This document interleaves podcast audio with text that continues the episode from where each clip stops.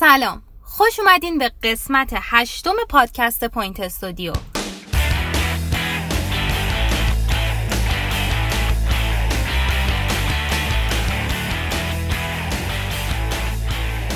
من کیانا شادرو هستم و تو این قسمت فرشته سیفیناجی شهریار مقدمی و جاوید جعفر نژاد آیتم های جذاب و شنیدنی براتون آماده کردن. همینطور پدرام آشوری لیدر گروه آجفیل. تو مسابقه عصر جدید هم مهمون تلفنی Point Studio ه تو آیتم اول فرشته سیفیناجی خبرنگار حوزه بسکتبال در مورد شروع مسابقات مهارت‌های انفرادی کنسل شدن جام حذفی تهران و اتفاقات مهم تو لیگ NBA صحبت می‌کنه. اخبار مهم هفته گذشته رو با صدای فرشته میشنویم. سلام. به هفته آخر مرداد رسیدیم یعنی زمانی که معمولا تیم ها دیگه تکلیفشون رو برای فصل بعد مشخص می‌کردن و تمرینات بعضی از تیم ها مشخص می‌شد. اما امسال هنوز خیلی دور از برگزاری مسابقات به نظر می‌رسیم. و خبر خاصی از تیم ها به گوش نمی‌رسه و حتی مسابقاتی که به عنوان جام حذفی هیئت بسکتبال تهران قرار بود برگزار کنه در نهایت کنسل شد. چند تیمی این وسط بودن که به هیئت بسکتبال تهران اعتماد کردن که جام حذفی در مرداد قرار برگزار بشه تیم تشکیل دادن بازیکناشون تمریناتشون رو شروع کردن ورودی دادن و این هفته متوجه شدن که نه نمیشه کرونا زیاده. که حدود یک ماه قبل اوج کرونا بود و می‌شد حد زد که نمیشه اصلا یه همچین مسابقاتی رو برگزار کرد. پول ورودی این مسابقات اونقدری نبود اما این حرکت باعث شد که درباره هیئت بگن بخش از حقوق کارکنانش رو اینجوری می‌خواست جبران کنه. اوضاع کرونا جوری با همون شدت ادامه داره که خیلی ها میگن با این وضعیت امکان برگزاری بقیه لیگ ها وجود نداره و تیم ها هم جنب جوشی ندارن. از یه طرف ای میگن که نمیشه همینجوری نشست و بالاخره متمرکز هم شده باید لیگ برگزار بشه. از طرف عده اعتقاد دارن که ما امکاناتش رو نداریم و باید صبر کنیم تا این بیماری یه جوری از بین بره. این دو دستگی در بحثی که بین علی باهران و ایمان زندی بازیکنان قدیمی بسکتبال اسپان در پادکست جدیدشون شکل گرفته بود خیلی خوب نشون داده شد و ایمان زندی اینجا اعلام کرد که می‌خواست آخرین فصلش رو بیاد بازی کنه.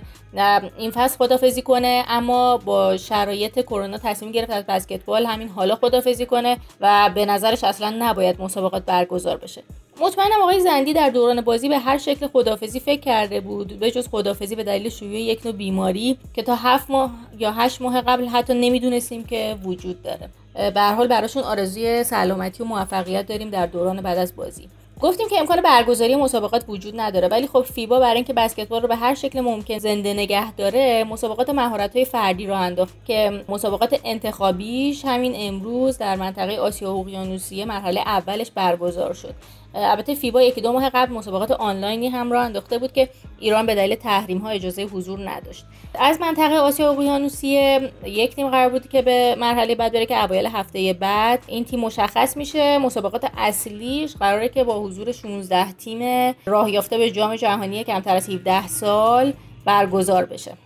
فیبا نادر باقری رئیس اسبق کمیته مسابقات ایران رو به عنوان ناظر در این مسابقات داخل کشورمون معرفی کرده برای اینکه هر کشوری باید مسابقات رو داخلی برگزار کنه و تا یک سال بعد از هر مسابقه هم اجازه دارن که فیلم مسابقه رو آپلود کنن. آقای باقری تا جایی که ما اطلاع داریم خیلی مورد علاقه فدراسیون نیست و فکر نمی کنم که از این انتخاب راضی باشند آقای باقری آقای واحدپور رؤسای کمیته مسابقات و داوران بسکتبال در دوره, دوره آقای مشهوم بودن و وقتی که فدراسیون جدید روی کار اومد از سمت های خودشون استفاده دادن و ما شنیدیم که از همونجا دیگه ارتباط فدراسیون با این نفرات خوب نبود. مسابقات مهارت ها در واقع برای انگیزه بازیکنان رده کمتر از 17 سال طراحی شده که هنوز وارد دنیای بسکتبال نشده همه مسابقاتشون به دلیل کرونا کنسل شد.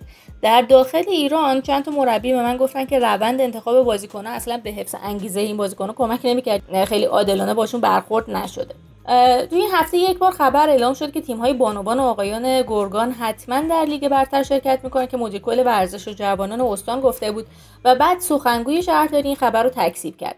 همچنین یک کارزار اینترنتی برای حفظ تیم پتروشیمی بندر امام راه افتاد و جالب اینه که بعضی اهالی ماهشهر به من در اینستاگرام پیغام میدن که اگه می‌خوای به بسکتبال شهر کمک کنی پیگیر حضور تیم لیگ برتری پتروشیمی نباش. وقتی سوال می‌کنم چرا به اینجا می‌رسه که آقای معاوی مدیرعامل باشگاه به تیم‌های بومی که حالا تو دسته های دیگه شرکت می‌کنن اطمینان داده که اگر تیم لیگ برتری منحل بشه بخشی از پولش رو به تیم های دیگه شهر کمک می‌کنه. تو این چند سال خیلی بحث بومی و غیر بومی تو اون منطقه مطرح بود و شکایت زیادی داشتن از اینکه چرا باید پولها رو به بازیکنان و مربیانی بدیم که مال شهرهای دیگه هستن و میان توی این منطقه که منطقه محرومی هم هست از این فرصت استفاده می‌کنن و خیلی به اون بومی ها رسیدگی نمیشه. قبلا هم شنیده بودیم که آقای معاوی خیلی موافق تیم لیگ برتری پتروشیمی نیست و بهشون تبریک میگیم که مدیریتشون یک ساله موفق به از بین بردن این تیم ریشه دار شد. اونم بعد از حدود دو دهه حضور موفق در بسکتبال.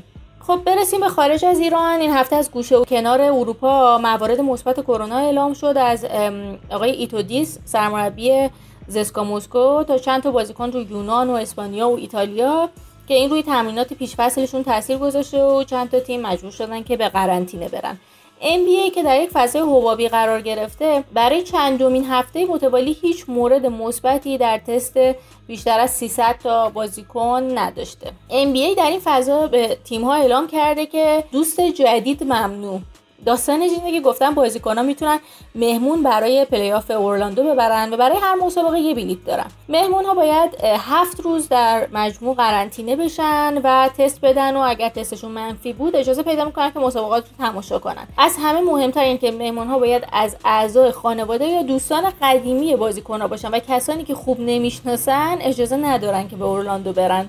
همچنین اعلام کردن که MVP مربی برتر و تیم برتر بازی های سیدبندی فعلی معرفی میشن و جوایز جدایی براشون در نظر می‌گیرن چون قبلا اعلام کرده بودن که جوایز فصل عادی رو بر اساس مسابقات قبل از کرونا اعلام می‌کنن و حالا یه سری جایزه دیگه اضافه کردن که مسابقات اورلاندو هم بهش توجه شده باشه.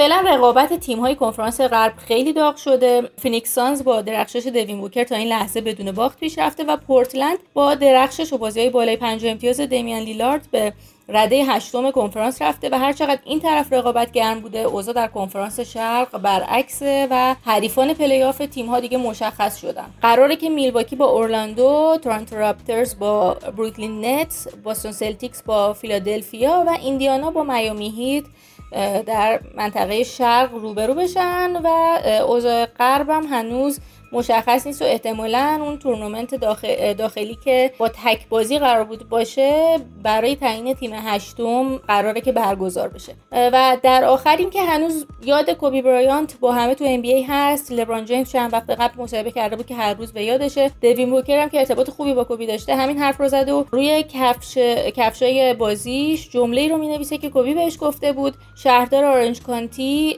شهری نزدیک به لس آنجلس 24 آگست رو به عنوان روز کوبی نامگذاری کرده و کمپانی نایکی هفته مامبا رو به یاد کوبی راه انداخته که برنامه هایی با عنوان کوبی قراره که تو این هفته برگزار کنن و محصولاتی رو معرفی کنن به یاد کوبی جاوید جعفر نژاد تو این قسمت هم کنار ماست و یاد میده که از چه مکمل هایی برای بدنسازی درست و حرفه‌ای باید استفاده کنیم. توصیه های این مربی بدنساز رو با هم میشنویم.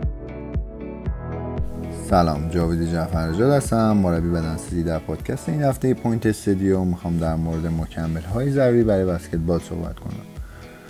قبلا گفته بودیم که ورزش بسکتبال یک ورزشی هستش که غالبا بی‌هوازیه و منبع اصلی انرژی توی این رشته ATP ه پس اولی اول روی مکملهایی باید کار کنیم که بازگشت این نوع انرژی رو سریعتر می‌کنه.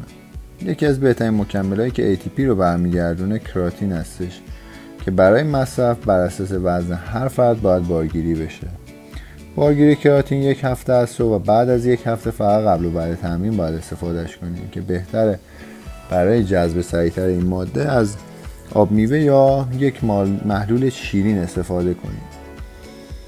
مکمل بعدی که خیلی توی عملکرد ورزشیتون کمک می‌کنه مکمل BCA هستش.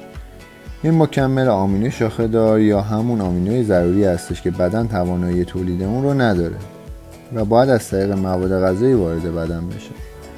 میشه گفت ساختار اصلی عضلات از اسید آمینه لوسین هستش که به وفور توی سی یافت میشه. و مهمترین مکمل برای بدنه. به نظر من یک بسکتبالیست باید همیشه سی رو مصرف کنه. چه تو طول مسابقات چه تو طول تمرین مکمل BCA رو می‌تونید صبح ناشتا قبل و بعد تمرین و موقع خواب مصرف کنید. اگر به صورت پود مصرفش می‌کنید بهتر حین تمرین مصرف کنید که بدنتون خاصیت آنابولیکی بیشتری داشته باشه و همچنین قبل خواب. مکمل بعدی گروتامین هستش که نقش مهمی در ورزشی مثل بسکتبال داره. بیشترین اسید آمینه توی بدن گلوتامین هستش که وقتی مقدارش پایین میاد سیستم ایمنی بدن رو تضعیف می‌کنه. خوردن گلوتامین باعث میشه که بدن ریکاوری بیشتری بشه و از آسیبای احتمالی جلوگیری کنه. همچنین گلوتامین یک مکمل عالی برای محافظت از عضلات توی تمرینات پرفشار هستش. باید بگم مکمل های زیادی وجود داره که اثر بخشی های متفاوتی دارن و هر تیپ بدنی نیاز به یک نوع مکمل جدا داره. مثلا یک آدم لاغر اندام برای گرفتن حجم کافی نیاز به مکمل gainer داره که ترکیبی از پروتئین و کربوهیدراته و یک آدمی که نسبتا عضلات بهتری داره نیاز داره که whey مصرف کنه که فقط پروتئین خالص هستش. پس افراد با تیپای بدنی مختلف مکمل های متفاوتی می‌تونن مصرف کنن. ولی اگر بخواین نظر من رو بپرسید که کدوم مکمل ضروری هستش و نباید از برنامه غذاییتون و مکملیتون جدا بشه به نظر من مکمل BCAA و گلوتامین هستش. موفق باشید.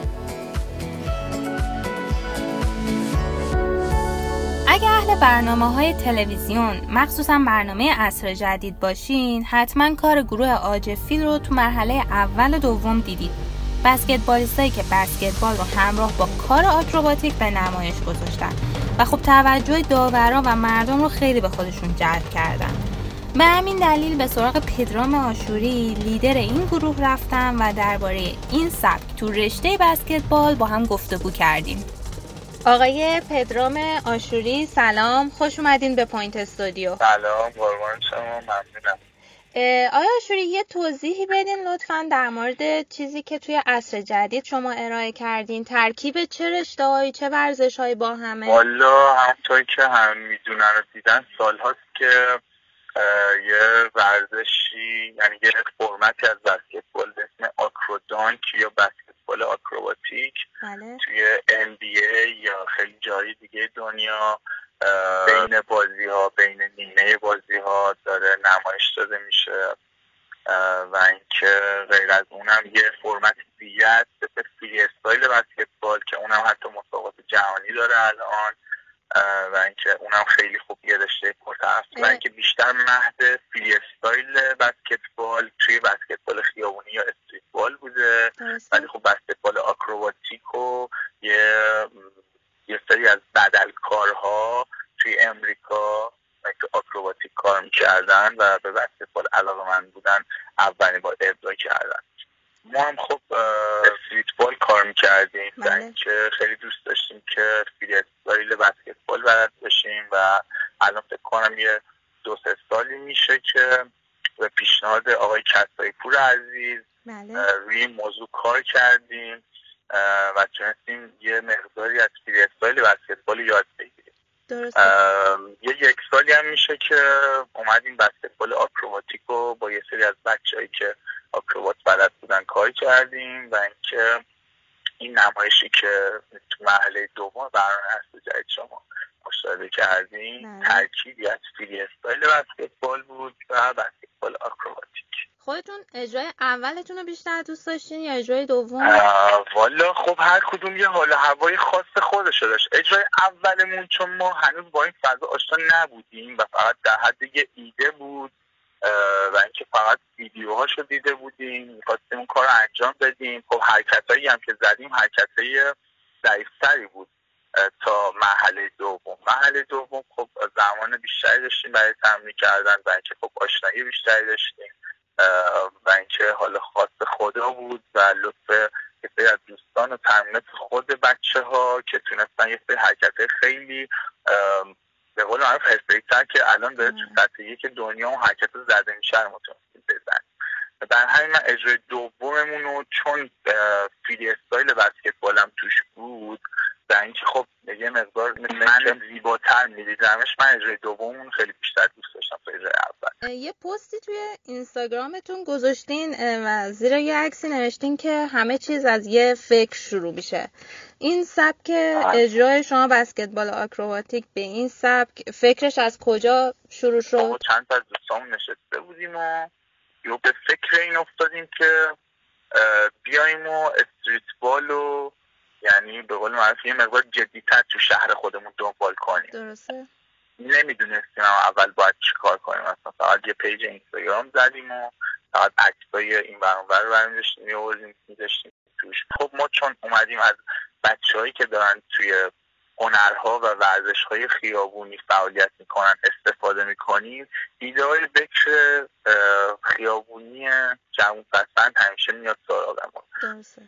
که خب ما هم یه ایونتی داشتیم برگزار می‌کردیم و شرایطش مهیا شد که بتونیم یه ترامپولین و یه تشک رو از اون اسپانسرمون داشته باشیم. و گفتیم خب ضرری نداره امتحانش می‌کنیم. و اینکه ترامپولین رو تشک گذاشتیم و زیر حلقه بسکتبال پریدیم و یه چند باری تونستیم دان کنیم ولی نمی‌تونستیم به این شکلی که الان شما مشاهده کرد این کار رو انجام بدیم. دیگه این فکر آروم آروم توی خودمون بود. خودمون هی سعی می‌کردیم پیشرفتش بدیم تا اینکه یهویی اصل جدید اومد سراغمون. یعنی ما خودمون ویدیو فرستادیم اصل جدید پذیرفت و اینکه دیگه جدی شد. دیگه گفتیم خب الان دیگه ما باید یه کاری انجام بدیم. الان دیگه باید یه سری کار رو بتونیم بزنیم وقتی ادعا می‌کنیم که اون فکر تبدیل شد به عمل و بعدش هم تبدیل توی همین قسمت آخری که حضور داشتین تو برنامه گفتین که یکی از گروه های خارجی بهتون پیام دادن بله. میشه بگین چه گروهی بودن از کدوم کشور و چه چیزی مورد توجهشون قرار گرفته بود گروه دانک گیول اگه اشتباه نکنم یا همون شیاطین دانک بله. که فکر می‌کنم نمی‌دونم دقیقا مال کدوم کشور ولی اروپایی talent بریتانیا رو تا نیمه نهایی صعود کردن. talent اسپانیا رو golden buzzer گرفتن. و اینکه خب خیلی دارن فعالیت های گسترده تو این زمینه می‌کنن. چندین رکورد جهانی گینس دستشونه. و اینکه اینا خب حرفه‌ای ترین گروه این کارن. بله. و اینکه ما بعد از اینکه محل اول ویدیومون پخش شد خب گروه اومد بهمون دایرکت داد. از اون سوال پرسید که شما دارین توی ایران این کار انجام میدین؟ چون ما پرچم ایران توی اجرامون نشون بله، داده بودیم. برشون جالب بود که دارین توی ایران انجام میدین. خب ایران با این وضعیتی که داره الان ما متاسفانه ترامپولین که استفاده کردیم برای ترامپولین آموزشی بچه های خورسال توی ژیمناستیکه ترامپولین اصلی این کار ترامپولینیه که برای این کار ساخته میشه اسمش مگا ترامپولینه ما مینی ترامپولین استفاده کردیم. مجبور شدیم براش یه پایه خودمون ساختیم فلزی بهش جوش دادیم. و چند سانتی آوردیمش بالا ولی با کفی و فنرش و اینها به قول معروف توی ایران نیست یعنی نمیاد به خاطر تحریم ها برای همین برای این گروه خیلی جالب بود که ما توی ایران تونستیم یه همچین کاری رو انجام بدیم. نگاه ها تغییر کرد به رشته شما بعد از اون دو اجرا؟ آره خب مسلما این اتفاق افتاد. ما خیلی توی این تایمی که داشتیم با این ورزش دست و پنجه نرم کردیم. خب خیلی بعدی ها رو دیدیم. ما چند سال پیش همه بهمون گفتن مگه خیابون جای بسکتبال بازی کردنه یا اینکه نمی‌دونم بسکتبال خیابونی یعنی چیه؟ نمی‌دونم. بیا روی واژه خیابونی خیلی حساس بودن. یه یکی دو سالیه که این حساسیت ها کمتر شده یه مقدار فضا بهتر شده ولی با شناختی که نسبت به این ورزش همه مردم جامعه داشته باشن خب باز خیلی کمتر بود. ولی با این دوتا اجرا که تو تلویزیون نشون داده شد من می‌بینم که خیلی ها الان توی سطح شهر خودمون یا جای دیگه با این ورزش آشنا شدن این ورزش رو حداقل یک بار دیدن. یا اینکه خیلی ها بهش علاقه من شدن یا اینکه من خیلی کامنت گرفتم که ما باز با دیدن شما مثلا کسی بودیم که بسکتبال اومده بودیم یه سه ماه آموزش دیده بودیم ولی دیگه نرفته بودیم پیش. الان دوباره پیگیرش شدیم می‌خوایم دوباره برگردیم بسکتبال. خیلی دوباره برگشتن به ورزش و این خیلی برای من جذاب بود. خیلی احساس خوبی بهم دست می‌داد بعد که اینا رو میشنیدم شما مسئول کمیته بسکتبال خیابونی تو گیلان هم هستین. اوضاع بسکتبال خیابونی تو گیلان الان چطوره؟ ما سعی داریم می‌کنیم که زمین های بسکتبال خیابونی رو گسترش بدیم. توی این چند سال خیلی تلاش کردیم. مثلا جاهایی که اصلا زمین بسکتبال اجازه نمی‌دادن به خاطر سر داشت مثلا محله های عیون نشین رشت مثل گلسار که اجازه بسکتبال کردن نمی‌دادن تونستیم زمین بسکتبال بزنیم. یا تونستیم زمین های بسکتبال قدیمی که وجود داشت و به قول معروف دیگه از کار افتاده بود و دوباره احیا کنیم. و یه سری فعالیت های دیگه و برگزاری یه سری ایونت ها مثل اولین فستیوال بسکتبال خیابونی کل کشور مثل اولین تور ساحلی بسکتبال خیابونی که تو منطقه انزلی برگزار شد. بله. و اینا باعث شد که وضعیت خوبی پیدا کنه بسکتبال خیابونی توی شهرمون. یعنی الان توی رش و حتی استان. تعداد زمین ها بیشتر شد. و این تاثیر گذاشت روی کسایی که از این زمین ها بیشتر استفاده می‌کنن مثلا بچههایی که بسکتبال بازی می‌کنن اوقات فراغتشون رو دیگه کارهای دیگه نمی‌کنن میان برای بسکتبال خیابونی یا مردم عادی میان با این ورزش بیشتر آشنا میشن. و این داره سطح بسکتبال خیابونیمونو و همینطور بسکتبال سالانیمونو به من آروم آروم می‌بره بالا. حالا در حد توان خودم. خیلی هم عالی. برنامهتون برای آینده چیه؟ از همین سبک می‌خواین ادامه بدین همین گسترش بدین یا ایده های دیگه ای دارین ما یه شعاری داریم توی خودمون که هیچ وقت سختی نداریم برای کارهامون. یعنی همیشه می‌خوایم کارهای جدید انجام بدیم و سعی کنیم ایده های نوعی رو بیاریم توی این زمینه. فعالیت هامون ولی خب همین کارهایی هم که داشتیم می‌کردیم و مطمئنا با قدرت ادامه میدیم. بسکتبال آکروباتیک و اگه بتونیم برش باشگاهی تاسیس می‌کنیم توی استان گیلان بتونیم به بچه دیگه آموزش بدیم. انشالله که اگه خدا بخواد. و با توجه و کمک مسئولین که من تا الان کمک فدراسیون خیلی داشتم. مخصوصا آقای کسبای پور عزیز. بازم ازشون تشکر می‌کنم. ولی از مسئولین دیگه کمکی ندیدیم. ازشون خیلی گله دارم. ایشالله که بهمون کمک کنن که بتونیم کاری که می‌کنیم و پیشرفت بدیم و جوونا هم هر بیان سمت ورزش و جامعه سالمی داشته خب همین که میگین کمکی ندیدین اگه یه بستری فراهم بشه و بخواین تقاضایی از فدراسیون بسکتبال داشته باشین چه تقاضایی دارین؟ من از فدراسیون تقاضا اینه که اگه بتونه ما رو حمایت کنه ما بتونیم بیایم به عنوان یه کمیته جدیدی توی فدراسیون که بخش نمایشی فدراسیون بله. بتونیم تمرین داشته باشیم بتونیم سالن داشته باشیم بتونیم استعداد کشف کنیم توی این زمینه و مثلا بین بازی های ملیمون بتونیم بیایم اجرا داشته باشیم برای مردممون بین بازی سوپرلیگمون بتونیم بیایم اجرا داشته باشیم بتونیم این کار رو بیشتر گسترشش بدیم و همینطور توی شهرستان ها هم این کار رو گسترش بدیم که انشالله قدرتمندتر بشه دیگه. موضوعی هست که بخواین راجبش صحبت کنین که صحبت نکردین؟ که متاسفانه ایونت هایی که یه مدت خیلی خوب داشت برگزار می‌شد الان دیگه داره برگزار نمیشه. بله. می‌خواستم همینجا از این تریبون استفاده کنم پیشنهاد اینو بدم که ایونت ها به صورت پخش آنلاین برای مخاطبین برگزار بشه و اینکه ما هم بتونیم ایونت بیشتری بذاریم. خیلی هم ایده خوبی هست. من از همینجا بهتون میگم که اگر این ایده عملی بشه گروه پوینت استودیو هم حمایت می‌کنه از این موضوع و در کنار شما خواهیم بود. مرسی آقای ممنون که وقتتون رو به ما دادین. افتخار می‌کنیم بهتون که توی یک برنامه به این بزرگی باعث سربلندی بسکتبال کشورمون شدین.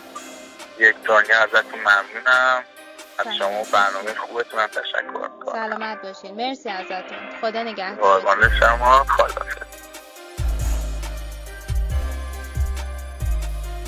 تو آیتم مرور خاطرات این هفته شهریار مقدمی به سال 2007 میلادی و اولین قهرمانی ایران تو جام باشگاه های آسیا رفته. افتخاری که نصیب تیم سواباتری شد و برای همیشه تو تاریخ بسکتبالمون موندگار شد. روایت شهریار مقدمی از اولین قهرمانی صبا باتری تو جام باشگاه آسیا رو میشنویم. سلام به شما شنوندگان پادکست Point Studio. من شهریار مقدمی تو این قسمت از مرور مسابقات خاطره انگیز تاریخ بسکتبال می‌خوام شما رو به 13 سال قبل یعنی به سال 2007 برگردونم. اما این بار به جای تورنمنت ملی به یه تورنمنت باشگاهی در سطح آسیا سر خواهیم زد. مسابقات جام باشگاه های آسیا که به میزبانی شهر تهران برگزار شد. تو این مسابقات قرار بود ده تیم از سراسر آسیا حضور داشته باشن که با عدم حضور آرنای اردن و القادسیه کویت رقابت با 8 تیم پیگیری شد تو این مسابقات تیمای بلو استارز لبنان، الریان قطر و یانگ سگرز هند در گروه A قرار گرفتن و تیمای سواباتری ایران، اجلای سوریه، آستانا تایگرز قزاقستان، سن میگوئل فیلیپین و المحرق بحرین در گروه B قرار گرفتند. در انتهای مرحله گروهی بلو استارز لبنان از گروه A با دو برد و سواباتری تهران از گروه B با چهار برد به عنوان صد نشین و تنها تیم‌های بدون شکست راهی مرحله بعد شدند. تو مرحله یک چهارم نهایی با توجه به اینکه تیم چهارمی از گروه A وجود نداشت سواباتری صد نشین گروه B تو مرحله یک چهارم نهایی با قره استراحت روبرو شد و مستقیما به مرحله نیمه نهایی رفت تو این مرحله توی بازی حساس و نزدیک سواباتری 74 70 الریان یکی از تیمای خوب اون سالها رو شکست داد و حریف اجلای سوریه تو فینال شد. تیمی که تو مرحله اول و گروهی تنها شکستش رو مقابل سواباتری با اختلاف 28 امتیاز تجربه کرده بود. تو بازی فینال سواباتچی کوارتر اول عالی شروع کرد و 20 13 عجله رو مغلوب خودش کرد. اما کوارتر دوم عجله عملکرد بهتری از سواباتچی داشت و 26 21 برنده کوارتر دوم شد. تا در مجموع نیمه اول سواباتری با نتیجه 41 39 برنده به رخکن بره. تقابل دو تیم تو نیمه دوم و کوارتر سوم بیش از پیش جذاب و نزدیکتر دنبال شد و با تصاوی 15 15 در کوارتر سوم علیرغم برتری دو امتیازی سواباتری همچنان تکلیف قهرمان این دوره رقابت ها مشخص نبود. اما سواباتری تهران با یه عملکرد عالی در کوارتر چهارم حریف خودش رو تو مجموع 83 75 مغلوب کرد و به اولین تیم ایرانی تبدیل شد که تو مسابقات جام باشگاه آسیا که از سال 1981 برگزار می‌شد به عنوان قهرمانی رسیده. تیم سواباتری اون سالا و تو مسابقات 2007 باشگاه آسیا از بهنام افرادی، بابک نظافت، سامان ویسی، محمد سیستانی، حامد آفاق، مرحوم آیدین نیخواه بهرامی، گبی مونیکه، گارس جوزف، کرم احمدیان، سمد نیخواه بهرامی و بهزاد افرادی به هدایت مهران شاین تب تشکیل شده بود. ضمن که تو پایان اون بازی ها سمد نیخواه بهرامی به عنوان MVP یا همون بهترین بازیکن مسابقات انتخاب شد. بد نیست به این نکته اشاره کنیم که تیمای ایرانی بعد از اون قهرمانی راه قهرمان شدن تو مسابقات باشگاه آسیا رو پیدا کردن و 5 تا عنوان اولی دیگه بعد از اون سال برای باشگاه ایران کسب شد که آخری سال 2018 توسط پتروشیمی بندر امام بود امیدوارم که از این قسمت از پادکست Point Studio و این آیتم لذت برده باشید و من شهریار مقدمی شما رو به خدای بزرگ میسپرم خدا نگهدارتون. قسمت هشتم پادکست Point Studio هم به پایان رسید. ما به تازگی به اپلیکیشن های Apple Podcast و Castbox هم اضافه شدیم. غیر از این دو تا اپلیکیشن می‌تونید اپیزودهای ما رو توی RadioPublic، Anchor، Google Podcast، Spotify و Overcast هم گوش کنید. همینطور می‌تونید ما رو در صفحه اینستاگراممون به آدرس point.studio1 دنبال کنید. من کیانا رو به همراه همکارانم محیا میر و امیر دوستی. آخر هفته خوبی را براتون آرزو می‌کنم.